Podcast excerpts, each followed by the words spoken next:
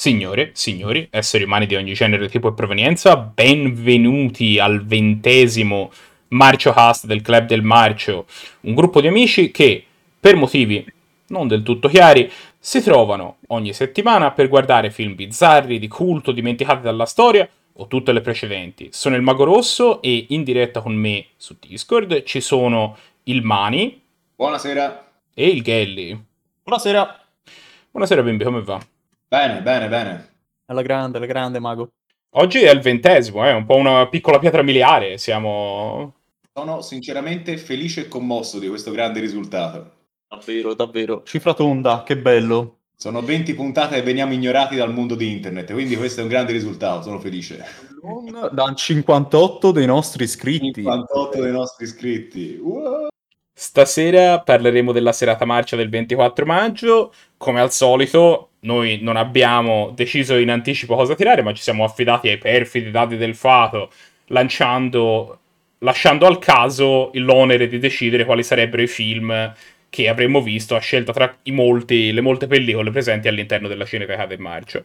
Questa settimana il primo film è stato Undisputed 2, Last Man Standing, un film uscito negli Stati Uniti nel 2006, il genere di azione, la regia è di Isaac Florentine, che io ci vengo a ricordare ha, ha fatto il regista di un monte di film dei Power Rangers, è una cosa che un po' mi sembra buffa. Le musiche sono di Stephen Edwards, che tra l'altro, insomma, è in realtà...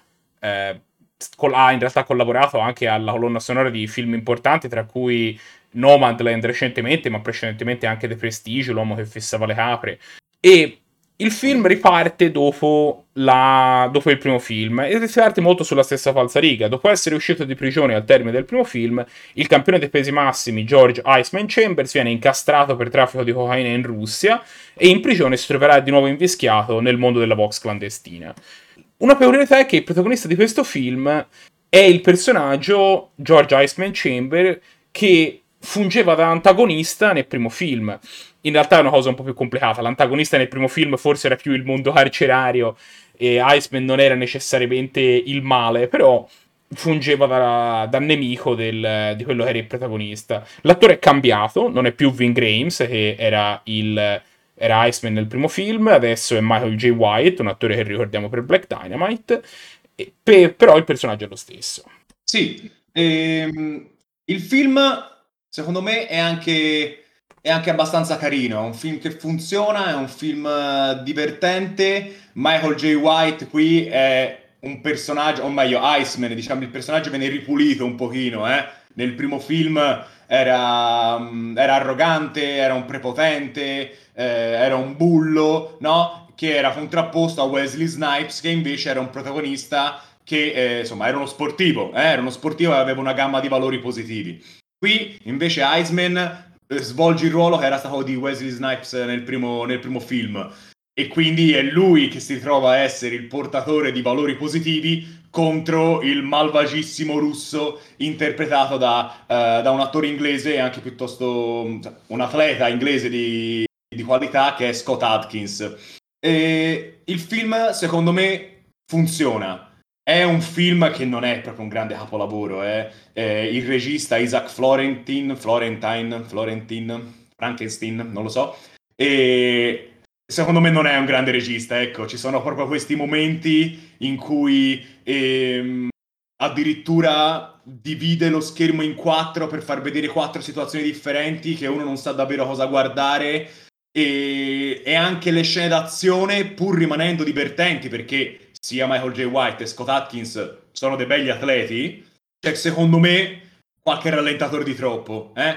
E, e, il club del match si è già espresso eh, al riguardo. Eh. Il, diciamo che secondo, secondo me, eh, secondo noi, eh, secondo il club, il, il, rallentatore è un po' è un po' una carta che gli, i registi che non sanno ben coreografare le, le scene d'azione utilizzano no? per, per, cercare di renderle un pochino più, più piacevoli. Però, eh, il 2006 me... era un po' l'epoca d'oro del rallentatore, eh? È l'epoca d'oro del rallentatore. È solo un regista che può permettersi di fare quanti rallenti vuole e infilarci quante colombe vuole, ovviamente. Bravo! John sto parlando di John Woo.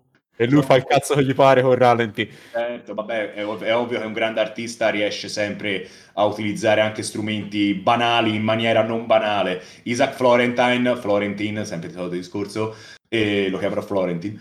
Ehm, non è, con tutto rispetto ovviamente, però insomma non è, non è sto maestro e secondo me si vede.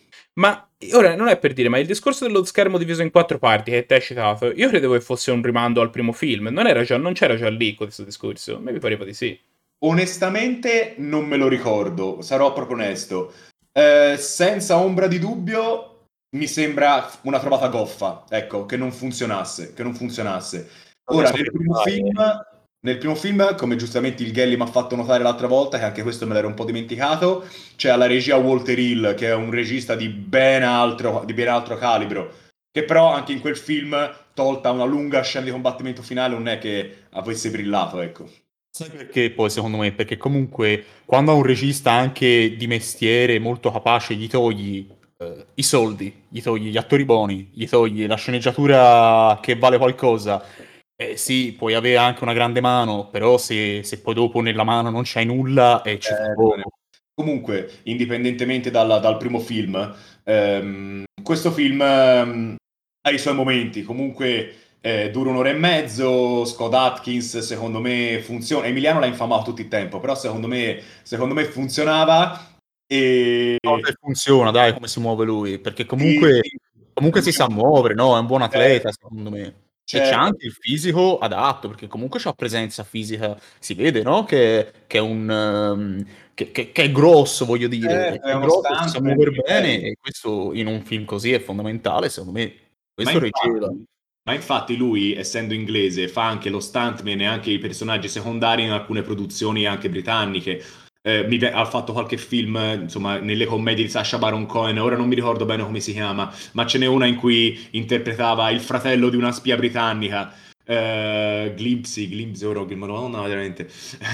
e, e c'è, lui, c'era anche lì. Oppure ha fatto un personaggio, ha fatto uno sghero in Doctor Strange, per esempio. Quindi è anche un personaggio tenuto in considerazione, è uno che si è ritagliato uno spazio, ha recitato nei Mercenari 2, eh? Mi ricordo che eh, ci fu tutta una polemica perché Scott Atkins non ebbe il, il character poster, infatti glielo fecero apposta, proprio perché gode di un certo, di un certo mh, prestigio all'interno della scena action, magari quella un pochino eh, più di nicchia, ecco, quella meno di qualità. Però lui, lui funziona. Tant'è vero, poi ci sarà un Undisputed 3 e un Undisputed 4 dove sarà lui il protagonista. Quindi um, questa è un'ulteriore prova che come i, interprete di Yuri Boyka Scott Atkins funziona. È un po' sì, buffa questa cosa. Fan, eh, questo, questo, attore. Eh, il problema è quando apre bocca, perché eh. oggettivamente non sa recitare, sa muoversi, ripeto, è un bravo... Eh, è un bravo artista marziale, però appunto alla fine non riesce mai ad andare oltre quei ruoli di caratterista che gli danno anche in produzioni grosse, a patto che, ripeto, stia zitto, faccia un po' la sua, la sua comparsata, ma mh, mm, non è proprio una sono d'accordo, sono d'accordo, a metà, perché è vero che noi abbiamo visto altri suoi film in cui faceva il protagonista buono, diciamo, in cui faceva il protagonista positivo, ed era effettivamente un, una, ed è un attore terribile, cioè terribile, un attore no, non bravo, non bravo. Mentre secondo me a fare il cattivo riesce, riesce a cavarsela, riesce a cavarsela e unita alle sue doti di artista marziale eh, viene, fuori, viene fuori un bel personaggio. Trovo un pochino, trovo molto interessante in realtà questa dinamica che per i primi tre film ogni film della serie ha seguito il cattivo di quello prima. È una cosa che non si vede spesso nelle produzioni no. cinematografiche. No. Forse dovrebbe essere usata di più. Mi è sembrata, mi è sembrata interessante.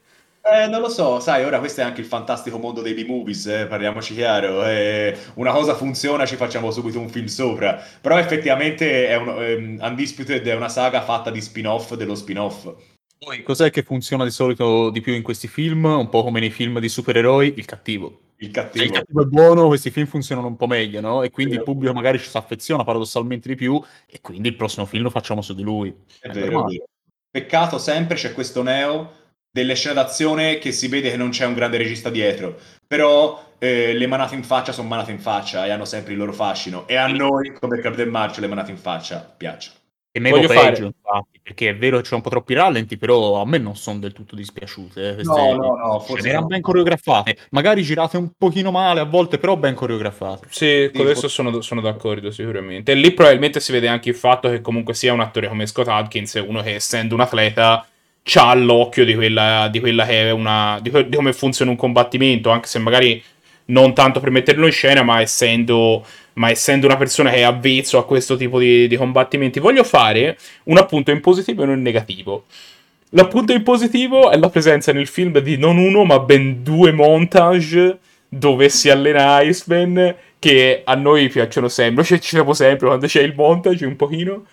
L'appunto in negativo è il personaggio dello Spetsnaz paralitico in sedia a rotelle, che lui era un po' marcio, eh e, specie verso la fine, quando comincia a esserci quel buonismo un po'.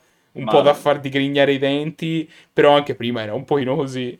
Allora, se posso, ehm, il personaggio il vecchio Spetsnaz in seggiola a rotelle che poi compie quell'allenamento marcissimo in cui lui si fa fare le prese alle gambe e non sente dolore perché è paralitico, sono, sono, un po' marce. E riprende un po' il personaggio che nel primo film era stato di Peter Falk, il vecchio tenente Colombo, e Peter Falk è un altro tipo d'attore.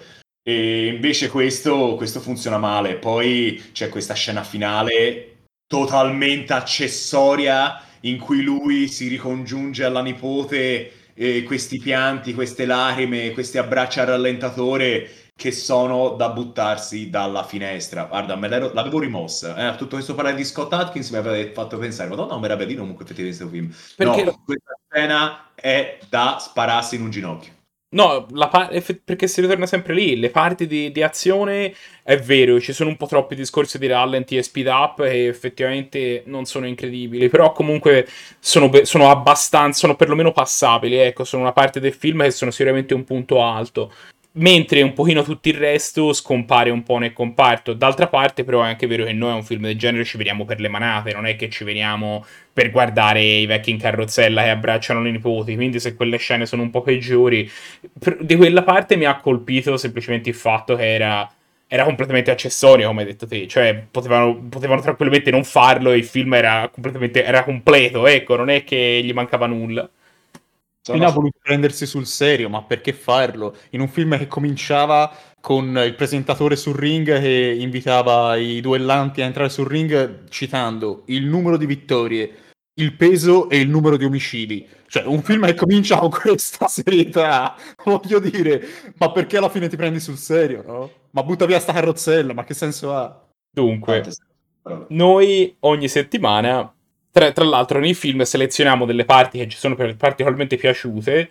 Perché a fine stagione poi assegniamo i premi del Ninja d'Oro all'eccellenza nell'essere film brutti, che sono sempre una, un momento molto atteso all'interno della stagione del marcio.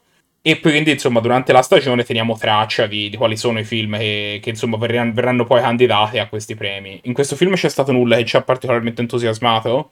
Sì, sì, sì, qualcosa, non tantissimo, ma qualcosa. Effettivamente è strano pensare, oh, eccolo qui, è strano pensare a un film d'azione così che non ha ricevuto eh, nomination a missione d'azione, proprio relativo a quello che avevamo detto prima.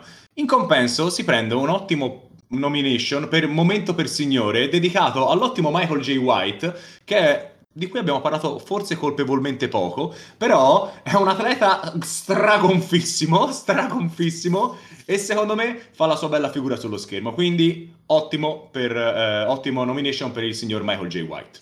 L'abbiamo tra l'altro citato per due podcast di fila perché eh. lo scorso podcast abbiamo consigliato Black Dynamite dove lui è la, l'attore principale. Certo, e dove giustamente conquista tutte le donne presenti. E a proposito di scorso podcast, mi permetto di citare una cosa, anche se purtroppo nessuno lo potrà andare mai a recuperare. Nel podcast numero 0, il primo che noi facemmo, ma che non registriamo per nostra eh, sbadataggine, eh, parliamo proprio di Undisputed 1. Ah, e voi non lo saprete mai. Sì, era il, po- il, podcast fantasma dove c'è solo il mio audio perché avevo fatto un errore e poi non eravate stati registrati. No, Mago, caricalo solo col tuo audio mentre no, parlo no. solo di Undisputed 2. Uno, uno. Okay. Sentite, che, quali altri film sono un pochino sulla falsa riga di questo che uno potrebbe andarsi a ripeccare?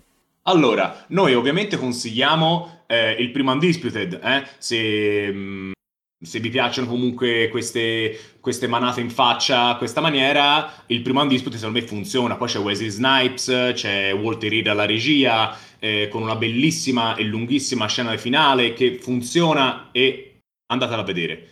Ma ancora meglio, secondo me, è un film dei primi anni 2000 con Jean-Claude Van Damme che è praticamente uguale a questo, che si chiama In Hell, diretto da Ringo Lam in cui Van Damme in realtà è, è, un semplice, mm, insomma, è un civile che finisce in questa galera nel, in Est Europa e per uscire deve diventare il maschio alfa delle manate in faccia delle prigioni russe. E funziona, molto carino. Secondo me meglio di tutti e due gli Undisputed. Andatelo a vedere. Datemi qualche voto, vai. E gli voglio dare un ottimo 6,5, caldo. Ma per me si ferma al 6, non sono un grande amante di questi film, eh, però non mi ha nemmeno fatto cacare. Anch'io ero un pochino indeciso sul 6 e il 6 e mezzo, alla fine penso che andrò sul 6, aveva... Ma gli mancava un po' qualcosa secondo me, però comunque sia non era offensivo, dava, dava quello che doveva dare e le scene d'azione erano, erano più che oneste, quindi 6 mi sembra, mi sembra più che ragionevole. Il secondo film di cui vogliamo parlare stasera è I Quattro dell'Apocalisse. Questo è un film girato in Italia nel 1975, è uno spaghetti western. La regia è di Lucio Fulci, un nome che se siete stati se avete seguito le vicende del club, sicuramente avete già sentito. È il regista, forse il suo film più famoso è Non si servizia un paperino, ma ha girato anche diversi dei film che abbiamo visto fino a questo momento, in realtà. Le musiche sono di un trittico di nomi abbastanza impressionanti, sono Franco Bixio, Fabio Frizzi e Vince Tempera, che hanno lavorato, hanno collaborato tra le altre cose anche alle musiche per film come Kill Bill 1, Sette note in nero, anche quello del maestro Fulci, che è un film che abbiamo anch'esso nominato un paio di volte. Vince Tempera, tra l'altro, faceva parte della band di Francesco Guccini per molti anni. Um, Robot. UFO Robot, UFO Robot. La trama in due righe è che un gruppo di quattro evasi, un truffatore, una prostituta, un ubriacone e un uomo con problemi mentali, viaggiano attraverso lo Utah cercando di guadagnarsi da vivere. Lungo la strada i loro destini si incrociano spesso con quelli del predone messicano Chaco e i loro destini sono legati dal filo della vendetta. Il maestro Fulci noi lo ricordiamo principalmente per gialli e thriller all'italiana. Ha firmato anche però alcuni spaghetti western tra cui ricordiamo Le colte cantarono morte fu puntini puntini puntini Tempo di Massaro, Sella d'Argento e il film di cui parliamo stasera, è uno western, forse mi pare sia l'ultimo tra l'altro dei suoi, uno western tardo e anche un po' atipico. Sì, è senz'altro un western un po' atipico perché invece di focalizzarsi su, diciamo, su, su dei personaggi, si focalizza più, secondo me, a, per come lo, l'ho vissuto io, su delle situazioni, su degli ambienti, ehm, colpisce moltissimo tutto il lunghissimo finale in questo villaggio di minatori poi, di cui poi magari parleremo, e poi soprattutto fa un larghissimo uso di violenza. Questo non è atipico per Fulci, che ci ha abituato a, alla violenza in uh, diversi tipi di generi di film, dal, dall'horror al thriller e appunto allo western. E, ehm, però è atipico per il genere, che di solito la violenza mh, la, la, teneva un po' sotto traccia, faceva vedere poco sangue, faceva vedere ehm, magari, magari, era sporco come aveva, aveva, portato avanti la tradizione eh, Leone rispetto al, al, western classico di John Ford che aveva sporcato molto il western, c'era la cacca di cavallo per terra, c'erano i denti sporchi, però la violenza era sempre comunque un po' trattenuta. Fulci invece la sprigione completamente e mh, la si vede subito nella prima scena in cui ci sono questi incappucciati in questo villaggio che mh, sterminano un po' tutta la popolazione. Prima che poi i nostri quattro antieroi disgraziati se ne vadano su questa diligenza. E in questo sterminio si vede tantissima violenza, veramente molto molto crudo. E poi ci sono altre, altre scene che poi citeremo anche dopo nei Ninja d'Oro in cui la violenza è veramente poderosa Oltre alla violenza mi ha stupito anche la crudeltà, la crudeltà del cattivo di un Thomas Millian incredibile che a me è piaciuto veramente tantissimo, era nel, nel pieno, mm, non lo so se nel pieno de, de, della forma perché in realtà era già diversi anni che recitava Thomas Millian, però sicuramente ormai era un attore che sapeva il fatto suo che quando gli davano in mano dei personaggi così carichi, li sapeva portare veramente sopra le righe come, come pochi altri sanno fare e è un cattivo coi fiocchi, meraviglioso veramente. Quindi ecco, di questo film mi, mi sono rimaste impresse queste cose. So che la parte finale forse a voi non vi è piaciuta più di tanto, mi ha un po' stufato, ne parlo subito io un po' invece perché a me è piaciuta molto. Eh, l'ho trovata veramente interessante, c'è questo villaggio di minatori, questi solo uomini sono, eh, uomini soli e magari abbandonati dalle, dalle donne, ma in generale da, dalla vita, non hanno altro che il lavoro e si vede sono proprio annoiati, no? E quindi l'arrivo di questi quattro, no, quattro, sono tre ormai disgraziati, quant'è che erano? Eh, erano due. soltanto due, era Fabio Testi e la, la prostituta incinta. Erano due, è vero, erano rimasti soltanto in due. Arrivano eh, con, eh, col reverendo che trovano per la strada. Ah, è vero, è, è vero. vero. È vero, si unisce.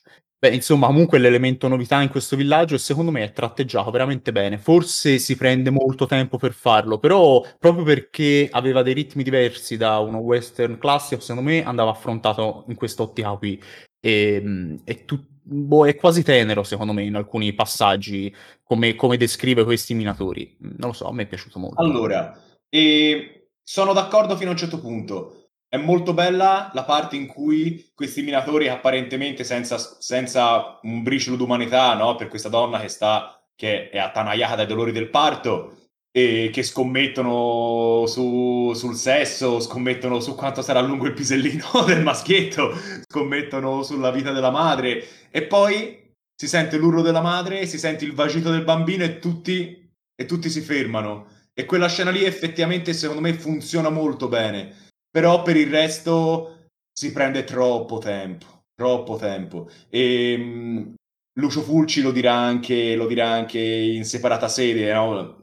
informazioni trovate sul grande dizionario del western all'italiana, edito da, questa volta lo voglio dire, non lo dico mai, da Mondadori, da Mondadori, e che Lucio Fulci gli piaceva questo film però si rendeva conto che aveva dei problemi un po' di sceneggiatura e secondo me non sono tanti, secondo me è uno, quando appunto la storia un pochino si, ehm, si incaglia in questo villaggio di minatori, che effettivamente serve da piattaforma per condurlo poi allo scontro finale, allo scontro finale fra Fabio Testi, che è il protagonista maschile, e, e Ciaco, interpretato da Thomas Millian in maniera molto brillante, come detto. Ed effettivamente serve, serve. Poteva essere un po' più breve, con questo io però voglio mettere le mani avanti, perché secondo me il film era bello. Eh? Secondo me il film era bello. Eh, ed è, e non è, una, non è, un'opinione di tutti noi, ecco. Eh, durante la proiezione tanti hanno un po' bubato, però secondo me invece era veramente un bel film. Eh, era atipico, era un road movie praticamente. Ehm, c'era la vendetta, ma prima della vendetta che poi, insomma, che poi porterà alla confronto finale Ciaco e, e Fabio Testi, c'è tanta violenza, c'è tanto degrado, c'è tanto dolore psicologico, c'è pazzia, c'è fatica, c'è spossatezza, c'è un, un futuro nero e secondo me e, oltre a caricare tanto la violenza che fa tanto per l'intrattenimento nel film, secondo me questa, questa pellicola riesce a lavorare tanto anche sui personaggi, sugli attori, che non è una banalità per lo spaghetti western, eh? Perché tendenzialmente eh, non è raro trovare i personaggi monocorde, il pistolero, la prostituta, il becchino, il, il, il, banchiere senza scrupoli, il reverendo corrotto, sono sempre uguali. Qui invece Lucio Fulci, che è un grande maestro, c'è poco da fare, è veramente un grande maestro, si impegna, ci crede e riesce, e riesce a creare una bella storia, una bella storia in cui i personaggi funzionano. Quindi il film è bello, secondo me è poco bello aiutato sì, in questo anche dal fatto che comunque sia i personaggi di questo, questo, film quello che ha è anche meno personaggi rispetto allo western tipo perché alla fine oltre, ci, oltre a quei quattro e Thomas Millian di personaggi aggiuntivi ce ne sono abbastanza pochi. C'è lo sceriffo all'inizio il reverendo e poi la, la, la, i minatori praticamente. Sono praticamente gli unici altre persone in tutti i film che hanno battute sì, ma non lo interpreterei come povertà, eh? lo interpreterei proprio come una scelta artistica. No, sono, sono d'accordo, non volevo, ah. non volevo, dire quello. È stata fatta una scelta di avere meno personaggi sullo schermo, di fare un lavoro meno corale, corale per poter rendere i personaggi che c'erano più tridimensionali, per poter rendere i propri protagonisti più tridimensionali.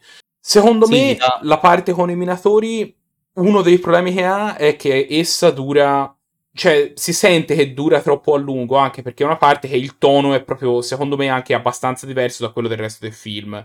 È una parte dove eh, i minatori, questi minatori abbandonati dal mondo, no? Che sono un pochino tutti ex criminali, è per quello che, che sono esiliati in questo buco lontano da tutto. Sono, sono, sono delle, un pochino dei personaggi un po' più comici, no? Eh, fanno, fanno, tanta gazzarra, sono lì che scommettono e certo c'è questo sottofondo di, tra- di tragicità come spesso c'è nello spaghetti western di queste persone sole, di, questi, di queste persone anche un pochino s- senza cuore a scommettere su cose che, ehm, che magari non sarebbe il caso, però in generale il tono del film in quel momento è un tono che forse cerca di essere un po' più leggero, che si sposa male anche con i fatti che stavano succedendo in quel momento a livello proprio eh, di trama, perché quello è il momento nel quale muore l'ultimo, mu- muore l'ultima delle quattro, eh, che non, cioè a parte Fabio Testi che è l'ultimo sopravvissuto e, eh, e, poi, che porta poi Fabio Testi quindi alla sua vendetta per diciamo, la, la, fine che hanno fatto tutti gli altri, tutti, tutti gli altri suoi compagni di viaggio. Sì, quello che dicevate riguardo agli attori mi vorrei di nuovo risoffermare un po' su questo, eh, lo condivido in pieno e il fatto magari che ce n'era anche meno del solito probabilmente ha dato anche più tempo, più spazio in sceneggiatura per far compiere a questi attori un arco narrativo un po' più compiuto rispetto al solito, perché è vero non sono monolitici come dicevi te Mani, cioè soprattutto la ragazza, la prostituta Bunny, eh, fa veramente un, un, percorso, un'evoluzione. All'inizio non, non, lo sopporta il personaggio di Fabio Testi eh, ed è molto scontrosa e poi alla fine nasce una, possiamo chiamarla anche una storia d'amore che, che è costruita bene, non è veramente banale. Si vede veramente, e lui anche quando alla fine abbandona il figlio di lei, ora mm, non so più se l'abbiamo già detto, se è uno spoiler o che, però ad ogni modo quando lo lascia lì con i minatori si vede che è, che è distrutto anche da questo perché a lei alla fine ha finito per voler bene. E tutto questo, questa evoluzione narrativa nei western non è per niente banale. No, per niente, per niente. E ehm, quindi insomma il film bello, però io vorrei portare l'attenzione su qualcos'altro. Noi abbiamo parlato all'inizio della violenza sfrenata e questo film è violento, questo film sa essere violento. C'è una scena che negli spaghetti western non esiste, Chaco scotenna uno sceriffo, scotenna uno sceriffo, fa impressione, lo... e poi dopo gli appunta la stella direttamente sul petto. Fa male, fa male a vedere. E il maestro sa perfettamente come far male allo spettatore e ci riesce. E questa cosa va apprezzata, assolutamente. Ma non solo, addirittura il personaggio di Shaco ehm, droga con il peyote eh? e durante il trip della, insomma, della prostituta la violenta. Capito? È un film che prende tante strade, tante strade non banali e secondo me le percorre bene, le percorre proprio con grande audacia. È un film da, assolutamente da premiare, da premiare assolutamente. Peccato, secondo me, ripeto, ci si incaglia un pochino la cosa dei minatori, ne abbiamo già parlato anche troppo forse. Però il film funziona, è bello da vedere e anche la scena finale, secondo me. La scena finale è belloccia, è belloccia, e che riprende un pochino i temi un po' più, più, standard. Fabio Testi è da solo, Fabio Testi ha questo bel mantello nero su questo sfondo del deserto bianco che va a affrontare, va a affrontare il cattivo suggestivo, molto più classico, ma comunque funziona. Molto bello. Riesce a cedere alla vendetta perché comunque lui la sua intenzione era quella di arrestarlo, no? di catturarlo, di consegnarlo alla legge, ma non riesce, non riesce a non cedere alla, alla vendetta. Non, non, credo che fosse così. Lui gli aveva giurato la morte sin da, sin da quando lui li aveva abbandonati. Sì, però in realtà, però in realtà no, si vedeva da come aveva impostato la scena che in realtà lui non lo voleva uccidere. A me, a me ha dato questa impressione. Poi dopodiché... Io non credo, io credo che non lo abbia ucciso subito unicamente perché lo volesse vedere soffrire, però forse mi sbaglio io. Allora, c'era... Sì, perché comunque lui, Fabio Testi, vede lo stupro, vede lo stupro e ne viene... E anche questo fa parte della violenza psicologica della, eh, della, mm, della scena vede lo stupro e a quel punto gli giura, eh, gli giura vendetta, eh, gli giura vendetta e gli promette che lo, che lo ucciderà. Hai detto prima che questo film era da premiare, come lo premieremo noi con i, come con i Ninja d'Oro. Parliamo un pochino delle candidature che questo film ha maturato.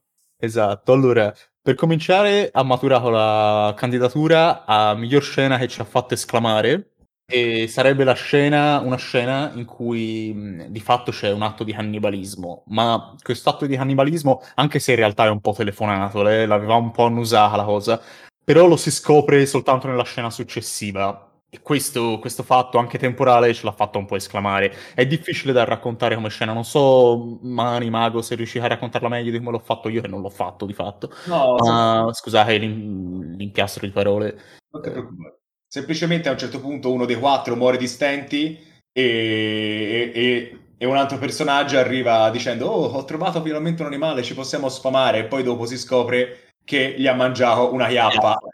una chiappa. Eh, ora questo è uno spoiler, però tanto la scena è abbastanza telefonata, come dicevi te. Però fa impressione, fa impressione che alla fine questi qui si sono dovuti nutrire di un loro compagno caduto che comunque si erano portati a giro in una barella di fortuna attraverso il deserto e alla fine cosa avevano fatto dopo averlo portato per tutto il deserto? Se lo sono mangiato. Anche questo è una scena forte e a noi ci ha fatto bestemmiare. E a noi ci ha fatto un po' bestemmiare. A me ha fatto bestemmiare per lo scotennamento, ma il popolo ha votato questa, ci tengo a Il dire. popolo ha deciso per questo, non rivangare. Per questo. Dopodiché, dopodiché abbiamo anche un premio pubertà per l- l- Line eh, Frederick, perdonatemi la mia pronuncia impossibile. Tra Eh, l'altro questa povera ragazza è morta anche giovane, L'ho letto. essere però diventata moglie di Peter Sellers, quindi una soddisfazione in vita l'ha avuta. E, e niente, quindi si, si aggiudica il premio pu- pubertà. Eh, un- un- un- una nomination a miglior attore per Fabio Testi che ci ha piacevolmente stupito perché Sì. davvero riesce a essere abbastanza sfaccettato, cosa a lui non, non solita. E poi il- la nomination per il miglior Wesner, a I quattro dell'Apocalisse. E avevamo detto anche di candidare anche Thomas Millian per il suo- l'interpretazione di Shaco, che funziona perfettamente. Ma voglio, ma voglio risottolineare il fatto che Fabio Testi non è un grande attore, No. non è questo fenomeno, eh?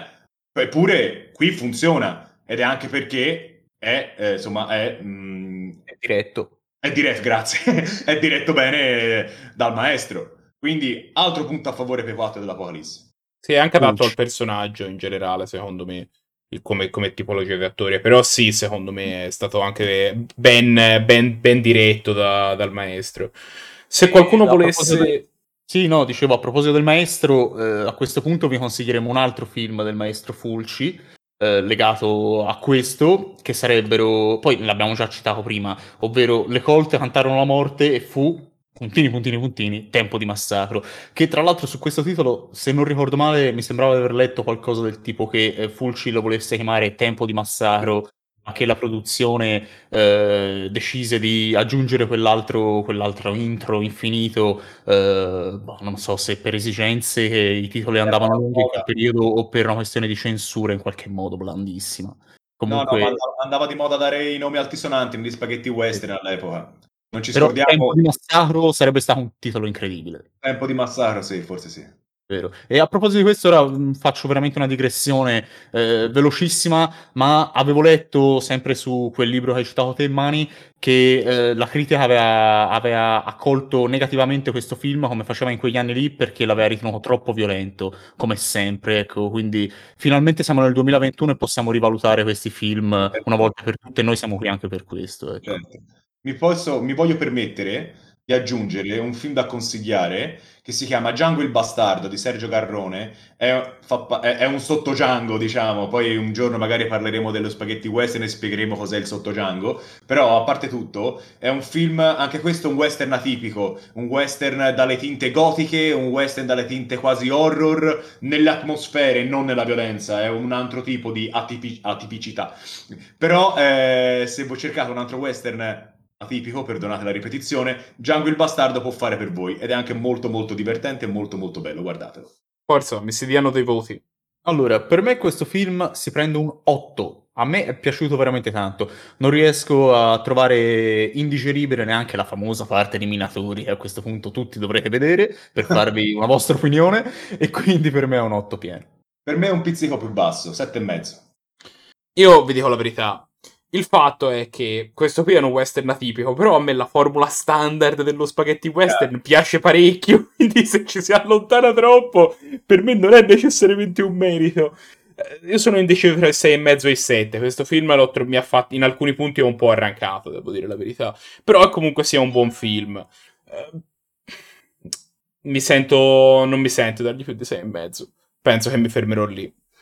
Ci sta, comunque è, lo- è l'opinione il club era più verso di te che verso di noi, eh? Io voglio ricordare a tutti i nostri ascoltatori che se avete bisogno di altro Club del Marcio nella vostra vita potete seguirci su Facebook, facebook.com barra Club del Marcio, su Twitter, at Club del Marcio o Instagram, at Club del Marcio Official. Official. Oppure potete anche mandarci una mail a ilclubdelmarcio.gmail.com oppure lasciare un commento al video su YouTube se state guardando il podcast su YouTube. In generale, se questo video vi è piaciuto e state guardando il video su YouTube, ci aiuterebbe tantissimo se poteste iscrivervi al canale o mettere mi piace, perché questo aiuta l'algoritmo e fa sì che tutto quello che noi veniamo messi di fronte a quante più persone possibile. Ad ogni modo, questo è quello che avevamo da dire sui due film che abbiamo visto la scorsa settimana, questa, se- questa settimana, ma la settimana prossima ce ne torneremo con altri due film. Ci vediamo allora. Ciao. Ciao. in